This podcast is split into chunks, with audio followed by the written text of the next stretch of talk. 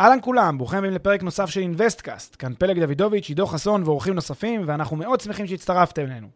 הפרק בחסות רנטפו, פלטפורמת השקעות חכמות בנדל"ן עם האנשים שמאחורי אינווסטקאסט.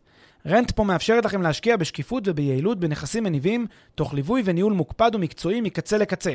היכנסו ל-rentpo.com, חפשו השקעה שמעניינת אתכם ותאמו איתנו פגישה דיגיטלית.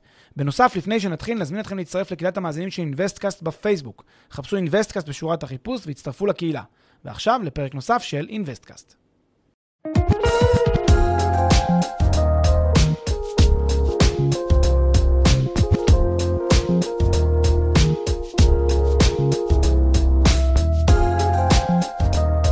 היום אנחנו עם דין סוסל, משקיע ויזם בנדל"ן ומנהל פעילות ישראל אה, בדורון, חיפוש דירות. נכון. מה קורה דין? מצוין, בוקר טוב, פלג. בוקר אור ונפלא שאתה כאן. תודה רבה. אה, אני, לפני שנשמע אותך, אני אגיד כמה מילים על ההיכרות. אז אה, דין לא רק שהוא חבר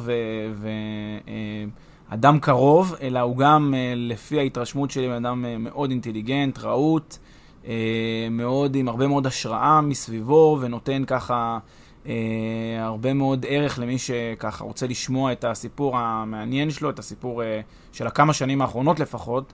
אה, וחשבתי שאין ראוי ממנו כדי לבוא ולדבר איתנו כאן באינווסטקאסט ולספר טיפה גם ליזמים מתחילים שמאזינים לנו הרבה, גם למשקיעים בתחילת דרכם, גם בכלל לאנשים שמחפשים, אה, שהרבה פעמים מה שחסר להם, הם, יש להם את כל, ה, את כל הידע ואת כל הזה, אבל חסר להם את ההשראה, את, ה, משהו, את הניצוץ להדליק להם אותו, ואני חושב שבמובן הזה פרק כזה בדיוק מתאים להם, וגם נדבר קצת בסוף על, על proptech ועל חברה מעניינת בתחום ה proptech אה, שקיימת לה, והרבה גם מכירים אותה. אז דין, מה קורה? בסדר גמור. יופי, אז תשמע, הבאנו אותך פה כדי לשמוע טיפה את הסיפור שלך, אז בוא נתחיל ככה מההתחלה, מההתחלה שלך, ספר, שוט. אוקיי, אז uh, גילוי נאות, uh, אני, אימא שלי עוסקת בתחום הנדל"ן מהיום שנולדתי. תחום הנדל"ן לא היה לי זר מעולם, uh, אבל uh, לפעול כמשקיע זה התחיל אצלי uh, uh, בגיל צעיר. זה נכון שאימא שלי מתחום הנדל"ן, אבל זה שונה כשאתה uh, עובר לכובע היזם והמשקיע. Uh, אי שם, uh, אנחנו בעצם מכירים מחיל האוויר, ב- למעשה שירתנו באותה יחידה. Uh, אני הייתי בקר טיסה. וכשנכנסתי לקבע והתחלתי לחסוך קצת כסף, אה, התעצבנתי על הבנקים, אה, נעלבתי מהריבית שהם הציעו, אז בזמנו זה היה 3-4 אחוז, והתחלתי לחפש מה לעשות עם הכסף. למדתי קצת שוק ההון, למדתי קצת נדל"ן, היה לי קצת יותר קל ללמוד נדל"ן, אבל אם אני חוזר לאחור ומחפש את הנקודה שבה אמרתי, פה ירד לי האסימון, זה היה שסיימתי איזושהי עמדה אה, מבצעית, סיימתי משמרת כבקר טיסה, ומי שהחליף אותי היה מילואימניק צעיר, במקור מחיפה, קוראים לו תומר אה, כץ, שמרלינג אצלנו.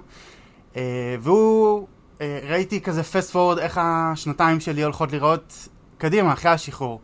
אז הוא בזמנו עבד באלביט, ברוכב שמיים וכולי, והוא גם בא מאיזושהי משפחת נדל"ן ועורכי דין, והוא התעסק עם רכבים שהוא קנה ומכר, אבל בעיקר בדירות, בעיקר מסביב לטכניון ולאוניברסיטה, בעיקר בשכונת רמז, והוא אמר לי משהו שהבנתי שאני לא מבין מה שהוא אומר, אבל האמנתי לו. שאמר, תשמע דין, אתה בחור צעיר, במשכורת קבע, משכורת יציבה, אני מזהה ששוק הנדל"ן הולך לעלות, אני מדבר בסביבות 2010, שנתיים אחרי 2008 של ארה"ב, זה הזמן הזהב שלך, לך תקנה נכסים, תגיד לי תודה אחר כך. אתה לא צריך להביא הרבה הון, ותנאי המינוף שלך מושלמים. לך על זה. אז פשוט עשיתי את זה. התחלתי להסתובב בחיפה, התחלתי לנתח עסקאות. אה, אחר כך הלכתי לבאר שבע, כי הייתי בתוך חיל אוויר, וצה"ל דיבר על זה שהוא עובר דרומה. בסיסים וטייסות נסגרו בצפון ובמרכז ועברו דרומה. אה, ראיתי, ידעתי מה התוכניות של חיל האוויר, אה, ובסוף בין חיפה לבאר שבע, באר שבע ניצחה. לא באמת הכרתי את חיפה ובאר שבע לפני, אני לא משם, אני מרכזניק 100%, אבל מאוד אהבתי את הקונספט של באר שבע. בעיקר מסביב לאוניברסיטה ולסורוקה, ראיתי איך החברים שלי, איך המילואימניקים שלי גרים בשכונות הכי רעות של באר שבע, אה, אבל בדירות שאני יכול להיות הבעלים שלהם, שאני לא מתמודד עם אוכלוסייה מקומית, אה, מביא הון יחסית נמוך ומרוויח תשואה יחסית משמעותית. כמה זמן לקח ללמוד אה, עיר כזאת? יש לי נטייה מאוד טובה לעשות חקר ערים וחקר שוק, אני מאוד אוהב מפות ואקסלים. אני מנסה מאוד לנטרל את האלמנט הספקולנטי או, או, או את הדעה האישית שלי, אלא פשוט לשים את זה על אקסל, לעשות חיתוכים, להבין מה המגמה, מה הגרף, אה, וגם אם אתה לא מצליח להגיע ל... לא הגעת בהכי למטה של הגרף, אבל תפסת את העלייה המרכזית, זה החלק המעניין. זה לא משנה אם אתה מצליח להגיע ולמכור את זה בפיק למעלה בשיא, אלא מה שבעיקר משנה זה אם הצלחת לתפוס את המגמה המרכזית. אה, כמו איזה עכבר NBA כזה, הייתה לי תקופה שהייתי, אה, מדבר איתך על 2010, לא באמת היה את הפייסבוק כמו היום, זה היה בעיקר אה, יד 2, והצלחתי להבין פר שכונה מה, מה המחיר למטר, ומה העלויות הנכונות, ומה המוקדי כוח. ולמעשה זה היה הדבר הראשון שעשיתי כשהשתחררתי מהצבא, עשיתי את זה במקביל, אבל בסוף עם הזמן שלי זה היה כשהשתחררתי, וקניתי דירה למעשה ביחד עם חבר, כי זה היה מעבר לתקציב. אה, אבל דירה מדהימה, עשינו 7% שוטף לאורך כל הדרך, אה, ובסוף הכפלנו. הכפלנו את ההון שלנו אה, בין 2011 עד 2017. זו הייתה בעצם העסקה הראשונה שלי. מעולה. ותגיד, יגיד לך בן אדם ששומע יופי, אז זה חוכמה שבדיעבד, הוא קנה כשהמחירים היו נמוכים וכל השוק עלה. איך אתה חושב שזה משהו ש... איך תענה לאחד כזה? האם זה משהו שאתה... אה, אומר, נכון, היה לי מזל, או שאתה חושב שבכל זאת היה לך איזשהו ערך עודף? אה, אתה יכול להגיד שזה מזל, אולי. אני חושב שזה אלמנט קטן של מזל, אלא יותר אה, שיטת עבודה. אני מפחית את הסיכונים והולך, מנסה ללכת על כמה שיותר דברים בטוחים. אני חושב שצריך לעשות עסקאות שהן נכונות, לא בהכרח מושלמות, אבל הן צריכות להיות נכונות לך. אז זה באר שבע, באיזה שלב אתה יוצא לנדל"ן חו"ל? מתי זה קורה? במובן הזה תמיד רציתי להשקיע עוד ולעשות עוד. אה, עם הזמן והחיים אתה מתחיל להרוויח קצת יותר כסף. אה, אה, ומשום מה כל פעם לא מצאתי את אותו היגיון שהיה לי בישראל. זה בסדר שהשוק עולה, זה בסדר שהמציאות משתנה, אבל לי לא עשה היגיון לדוגמה, שאם אני מכרתי את הדירה בבאר שבע בפי 2 למישהו שקנה ממני בתשואה של נגיד 3.5 לי זה לא עשה היגיון למה הוא מתרחק מתל אביב או מגוש דן, בשביל פריפריה. בשביל מה? הבדל של חצי אחוז אחוז? בתל אביב אתה היית יכול לעשות שניים וחצי אחוז, אפילו שלושה באזורים מסוימים. לי זה לא עשה היגיון, בגלל זה פניתי החוצה, בגלל זה פניתי... בעניין התקציב, שלא היה לו כסף לקנות? אז נכון שתקציב לפעמים זה יכול להיות uh, חסם, אבל תראה, הנה, אני בבאר שבע, היה לי מגבלת תקציב, ומצאתי פתרון מסוים. אז זה קצת סיסמה לפעמים להגיד שבשביל עסקה טובה לא צריך להביא כסף, אבל כן אפשר להביא פתרונות אחרים. וזה אחד מהם. Uh, וארצות הברית לצורך העניין, uh, זה לא שנכנסתי לשם בגלל מה שקרה ב-2008, אלא פשוט כי כל מטרופולין שם הוא בעוצמה כלכלית כל כך גדולה, שספציפית הסיפור של ממפיס עשה לי שם הרבה היגיון. אמ, עם מרחק הזמן, ב, אמ, אני אלך שנייה קצת להיסטוריה המשפחתית, קופץ שנייה אה, אחורה בזמן. אז למה באמת הכל התחיל? כי ב-2004 אבא שלי נפטר מסרטן, אה, וזה היה בקיץ בין י' לי"א, ואני בגיל מאוד צעיר הבנתי ש... אה, אם אני לא אדאג לעצמי, אף אחד לא ידאג אה, לי. אה, וזה גד, גדלתי במקום טוב, לא היה לי חסר שום דבר. איך אני נוטה להגיד, אני ילד שמנת חמוצה. אבל כל, כל ההתקדמות בחיים וכל, ה, בוא נגיד, הפריבילגיות, תמיד זה היה מעבודה אה, קשה. אני בן אדם מאוד חרוץ, כל קיץ תמיד הייתי עובד. אה, ובגלל זה הגעתי לבאר שבע, לארה"ב, ואחר כך שוב עם הזמן ועם הכסף אה, חיפשתי עוד ערוצים ועוד אופציות. אחי גר כבר חמש שנים בלונדון, הוא עובד שם בפייסבוק, אשתו היא אדריכלית. אה, ודרכם התחלתי ללמוד קצת את לונדון, בזמנו, אני מדבר איתך לפני שלוש-ארבע שנים, הברקסיט זה היה נושא רותח, ואני מאוד אוהב משברים ואני מאוד אוהב את הדיפרנציאלים האלה. אה, הגעתי למסקנה שעם ההון שיש לי, אני יכול לקנות אולי איזה דירה שתיים במזרח לונדון ולא יותר מזה, אתה לא יכול להיות שחקן משמעותי. במקביל אני מוציא גם דרכון פורטוגלי, אז מאוד סקרן אותי הבנפיט של פורטוגל. הבנתי שליסבון זה כזה כבר חצי ברלין מבחינת העלייה שהייתה שם, אבל פורטו מאוד מאוד סקרנה אותי, וכשאתה לומד על לונדון, על הברקזיט, וכשאתה לומד על uh, פורטוגל, ולמעשה אתה כבר קורא את כל מה שקורה באירופה, את כל המאמרים, כל המחקרים, כל הכתבות, ואתה מגלה את הבעיה במדינות המדיטריאניות, הייתי אומר, uh, כל הזמן מדברים על המשבר ביוון, אתה לא צריך להיות כזה גאון גדול, אתה פשוט רואה חדשות ערוץ 2 שניידות נשרפות שם ברחובות. אה, והייתה לי התלבטות מאוד קשה, האם אה, ללמוד את אה, יוון, האם את, את פורטו. למעשה למדתי את, את שניהם, ויוון ניצחה.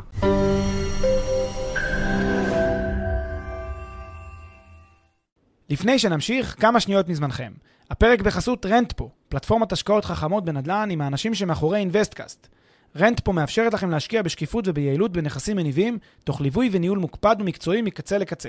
היכנסו ל-rentpo.com, חפשו השקעה שמעניינת אתכם ותאמו איתנו פגישה דיגיטלית.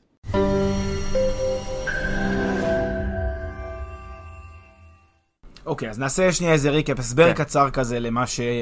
למה ש... למסלול שאתה עושה. אז אתה אומר בעצם, אתה מתחיל בישראל, אה, חיפה, באר שבע, מחליט באר שבע, נכון. מתמקם בבאר שבע ומשקיע שם אה, יחד עם שותף, השקעה פסיבית.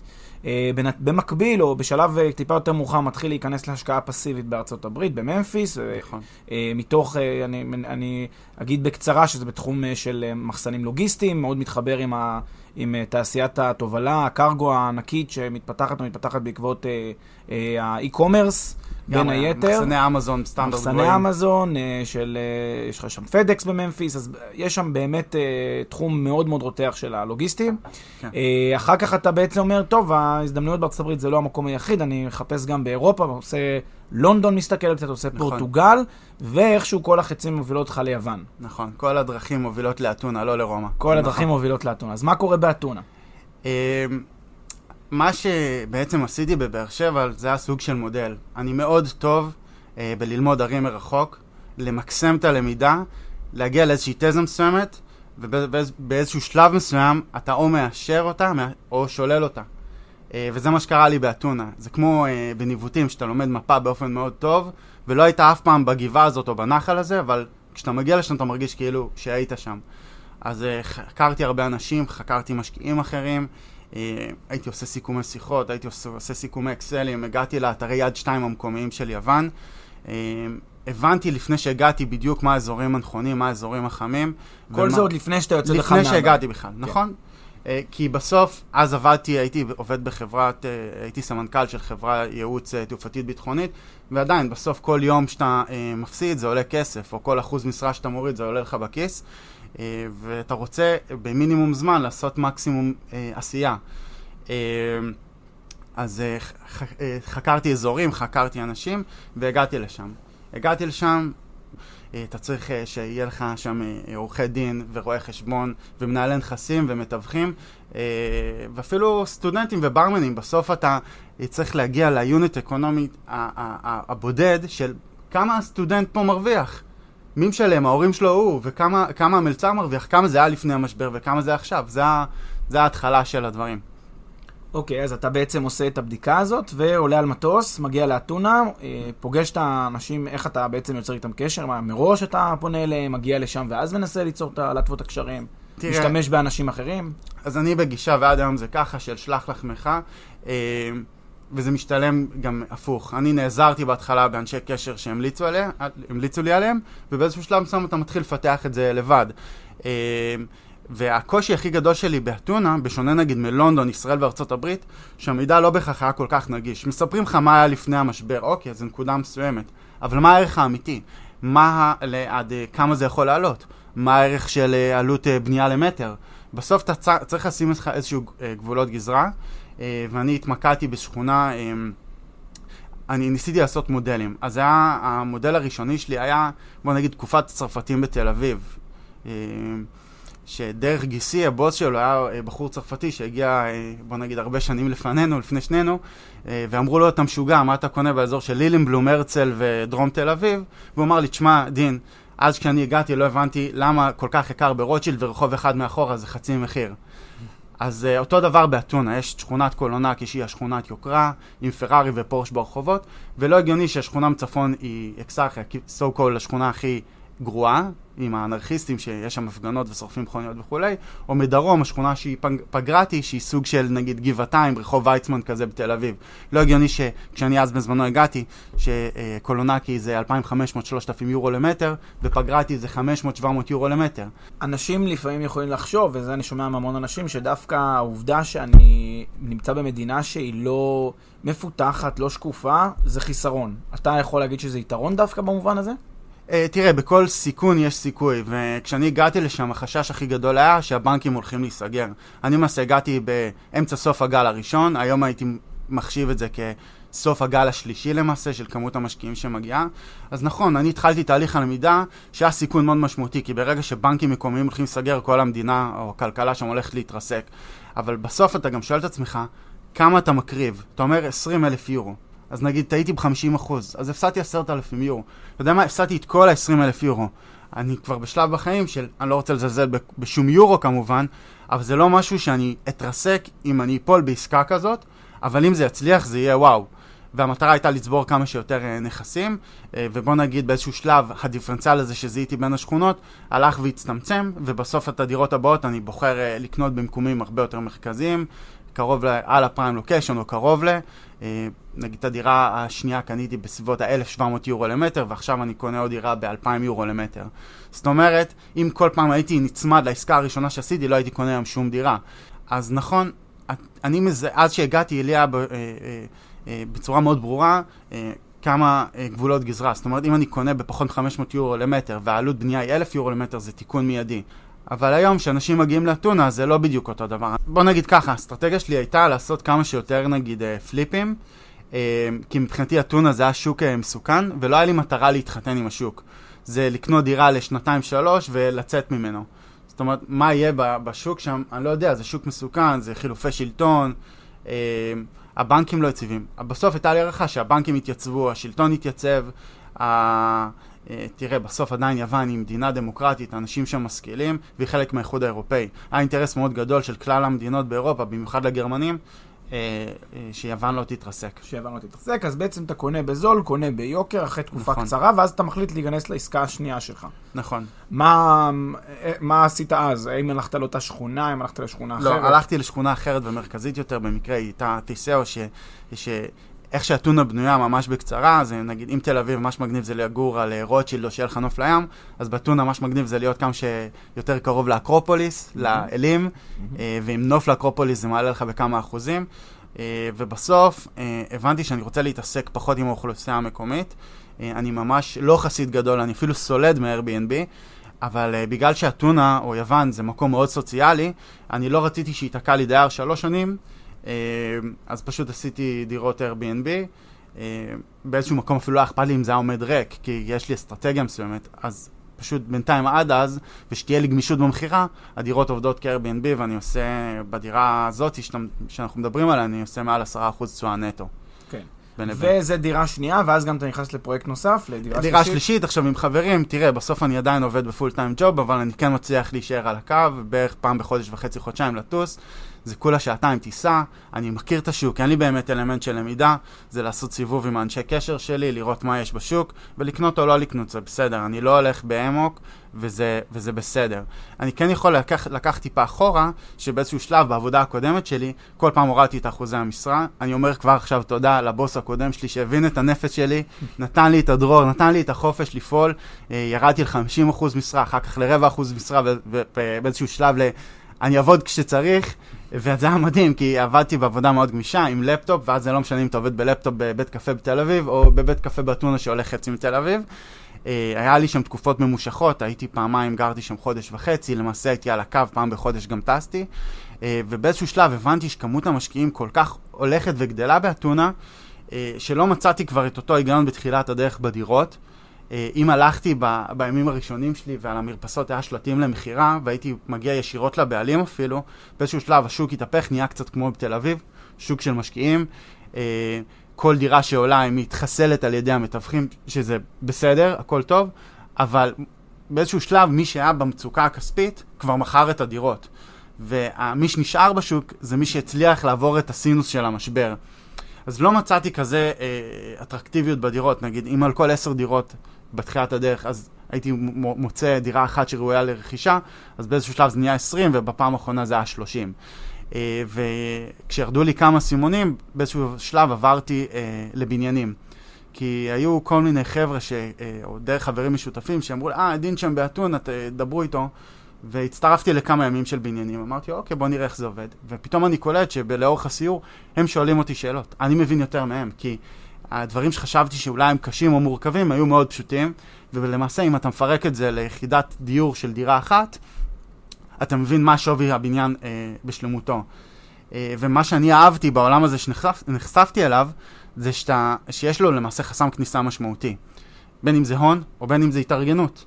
וכל המשקיעים הקטנים שרצים לאתונה אה, לקנות דירה ב-50, 100, 150 אלף יורו, כי זה מה שמתאפשר להם, זה אפילו פחות מדירה בבאר שבע, אפרופו, אז אתה אומר, אוקיי, הם קונים כי זה מגבלת התקציב, ולא בהכרח בגלל שזו עסקה נכונה.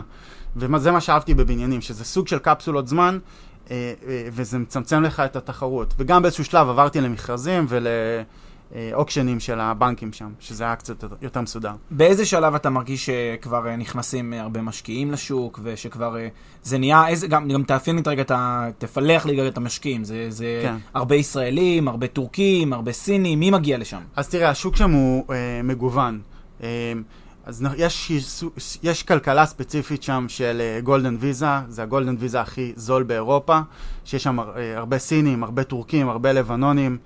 Uh, לגבי המשקיעים האחרים שמגיעים לשם, אז זה מאוד מגוון. כשאני הגעתי, זה היה מאוד מוזר, לא פגשתי ישראלים שם שהסתובבתי. היום, כשאני טס, אז אתה בהלוך כבר מוכרים את הדירות של החזור אחד לשני במטוס. ושוב, אני אני אומר על זה תודה, כי זה גם אומר שהרבה אנשים חשבו או חושבים כמוני. למעשה, הם חלק מהשוק שאני מוכר את הדירות שאז בזמנו קניתי. Uh, מצד שני, זה לא בהכרח, כמו שאמרתי, זה אנשים שהם קונים כי הם יכולים, ולא בהכרח בגלל שזה עסקאות הנכונות. וכמו שדיברתי על באר שבע, שלי זה לא, לא עשה היגיון להגיע עד לפריפריה בשביל תשואות כאלה, היום אני חושב שאנשים, הרבה אנשים עושים טעויות כשהם קונים דירות באתונה ב-4, 5 או 6 אחוז תשואה.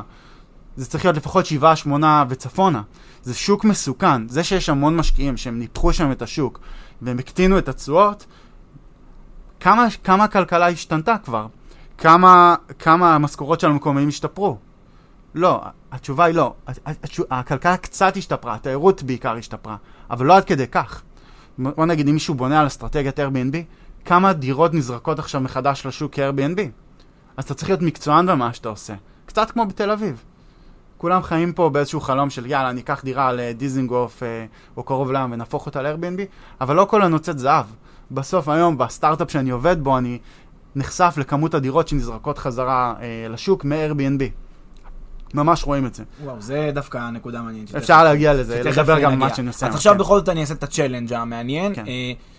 אז עכשיו יסתכל מישהו על הרן שלך, שבעצם היה רן מאוד מוצלח לכל הדעות בעשור האחרון, לקח נכון. את ההון שלך ולעשות איתו כמה סבבים כאלה של, אה, של הגדלה, הכפלה של ההון, ולכל הדעות אה, עשית אחלה של רן. נכון. השאלה שישאל את עצמו עכשיו המאזין, שהיום נמצא בבית ושואל את עצמו אם לעשות את המהלך הזה בעצמו, זה האם אה, לא פספסתי את הרכבת. האם הייתי צריך להיכנס ב-2011, 2012 לרן כזה?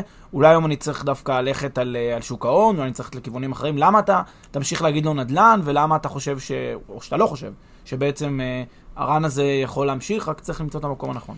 תראה, אני, אני אומר שכל התשובות נכונות ולא נכונות. אה, אתה יודע מתי הזמן הכי טוב לשתול עץ? עכשיו. אי אפשר לבכות על מה שהיה ב-2011, אנחנו היום ב-2020.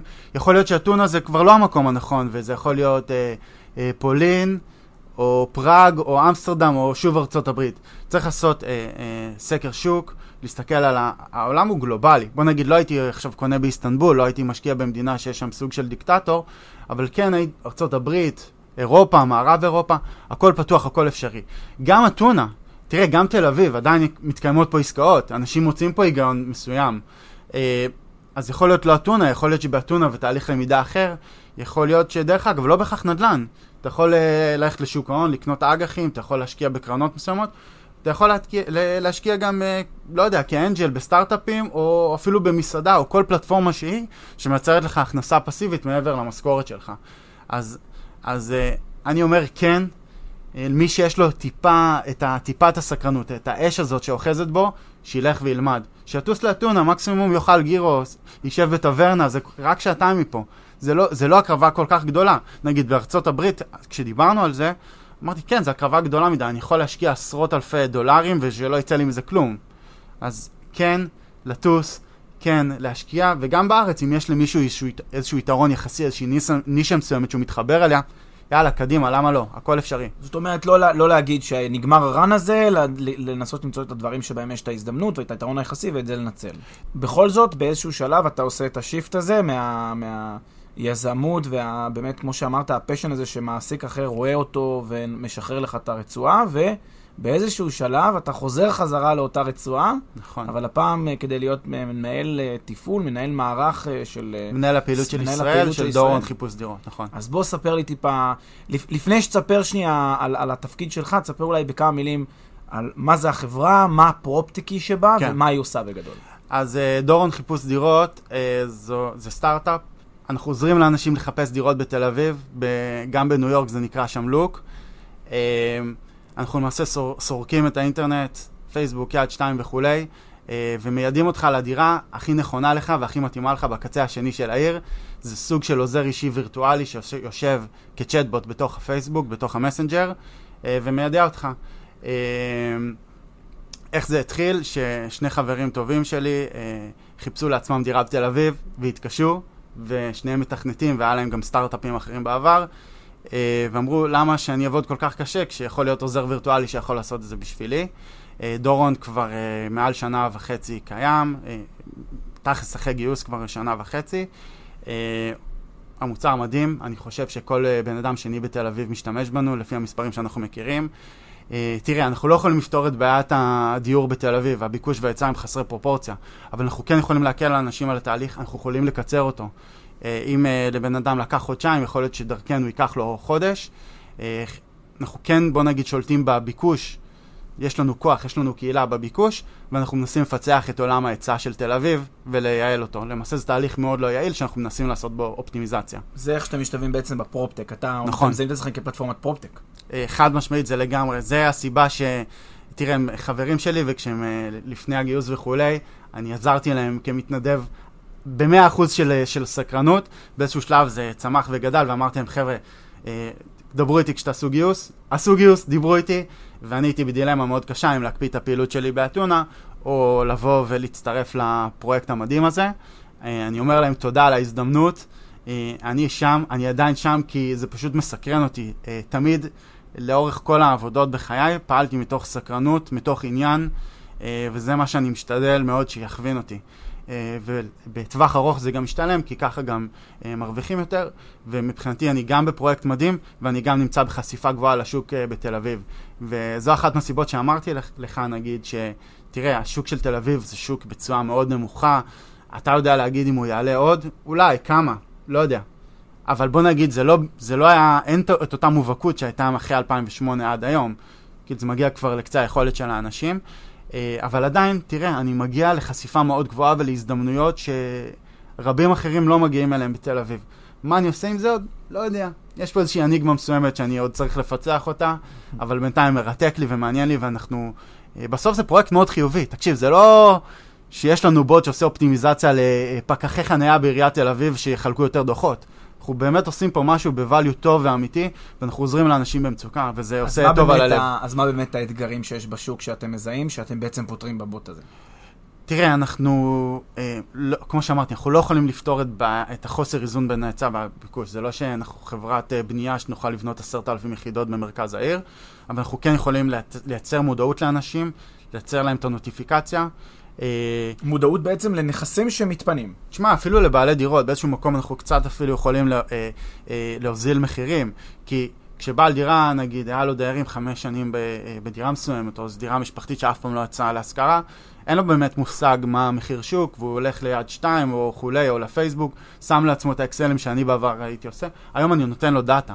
אני מראה לו את הדירות הדומות אה, בשוק, בצפון הישן, או, מרכז, או מרכז העיר, או כולי, או אני מראה לו, סתכל, יש לי עשרת אלפים 50 אלף, 100 אלף אנשים שמחפשים בצפון הישן, וזה הממוצע של הקווירי שלהם לדירת שני חדרים. אז אני נותן לו את הכלים כדי להחליט. תקשיב, אני, זה לא שאני איזה מתווך שאני מנסה לתת לו איזה פיץ' מכירה ושאני רק אקח את העמלה שלי, אני ממש לא, אני לא שם. אני אומר לו, תקשיב, זה המציאות, זה הנתונים, תעשה מה שאתה רוצה, אבל בוא אני אקצר לך את תהליך הלמידה.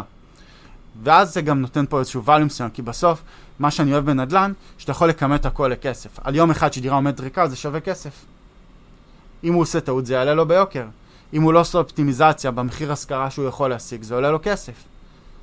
אמ, ואיך זה, זה עומד מול המתווכים, שהיום גם יש חקיקה, אה, שמנסים לארגן אותה כדי אה, כן. למ- למנוע, לא מנסים לארגן אותה, מנסים למנוע את הביטול של הריש- חובת הרישיון לתיווך. אז תראה, מה שמדהים בפרויקט שלנו בדורון, אה, זה שיש מקום לכולם. למחפשי דירות, לבעלי הדירות וגם לחבר'ה באמצע, למתווכים. אנחנו סוג של חבר'ה באמצע, פשוט באופן אה, אה, אה, סטארט-אפי. אה, אז בוא נגיד ככה, המתווכים מתחלקים לשניים. חבר'ה שמאוד מעריכים אותנו ועובדים איתנו בשיתוף פעולה, וחבר'ה שאפילו טיפה חוששים מאיתנו. אני אומר שאין סיבה לחשוש, אה, כי אנחנו לא במשבצת הזאת, ואנחנו בעיקר יכולים לעזור להם ולכולם. גם לא, תראה, בסוף נגיד, זה כמו נגיד אה, אה, שאובר או גט טקסי נכנסו. גט טקסי לא החליפו את נהגי המוניות, הם החליפו את תחנת גורדון. כי הם אומרים, אנחנו יכולים לייצר אופטימיזציה על המוניות ועל הנסיעה. אני יכול להבטיח לך הרבה יותר עבודה בצורה הרבה יותר יעילה, שלא תחפש את הנסיעות, או שלא תחפש, אה, שלא תריב על הנסיעות. אני מספק לך כמות מסוימת של עבודה, יודע מה, אתה אפילו יכול טיפה להוזיל בעשרה אחוז, אבל אני אדאג לך למספיק עבודה שתרוויח הרבה יותר מעשרה אחוז. אז בעיניי לשם זה הולך להיות. כי, כי גם מתווך יש לו את הקפסיטי שלו, ואני יכול לייצר לו קפסיטי אה, או ווליום עסקאות הרבה יותר גבוה ממה שיש עכשיו. אוקיי, אז אתם בעצם אה, אחרי גיוס, אז לאן הפנים אה, של הסטארט-אפ הזה מועדות? אז כמו כל סטארט-אפ, גיוס למעשה זה תקציב שלפיו אנחנו, זה הזמן ריצה שלנו. אנחנו אה, אה, רוצים לשכפל את ההצלחה אה, בוא נגיד... בשוק הישראלי. כן, אנחנו uh, הצלחנו uh, uh, לייצר פה value בעולם הביקוש, אנחנו רוצים לשכפל את ההצלחה הזאת לעולם ההיצע, שכמובן החיתוך באמצע זה ה-value המשמעותי, האופטימיזציה של בין הביקוש להיצע, וכמובן הכניסה שלנו לניו יורק, ששם זה השוק הגדול. אם כבשת את ניו יורק, אתה תכבוש כל מקום אחר בעולם. כבשת העולם. כן. ותגיד, מה דעתך בכלל על עולם הפרופטק, שדורון משתלבת בעולם הפרופטק, גם בהקשר של דורון וגם בכלל במובן הרחב. מה, איך אתה רואה את המגמות, איך אתה רואה את התהליכים שקורים בשוק הזה? אז תראה, אנחנו למעשה עוד שחקן אה, מיני רבים בעולם הזה. אה, זה אומר שכולם חושבים שזה הדבר הנכון, קצת כמו נגיד, הייתי אומר, אה, קנאביס רפואי, הסתכל את הפטריות אחרי הגשם של כמות החברות. מי החברה הכי נכונה וטובה שם, אני לא יודע. אני חושב שיש לנו יתרון מובהק, בטח ברמת הראשוניות, באופן מוחלט בארץ.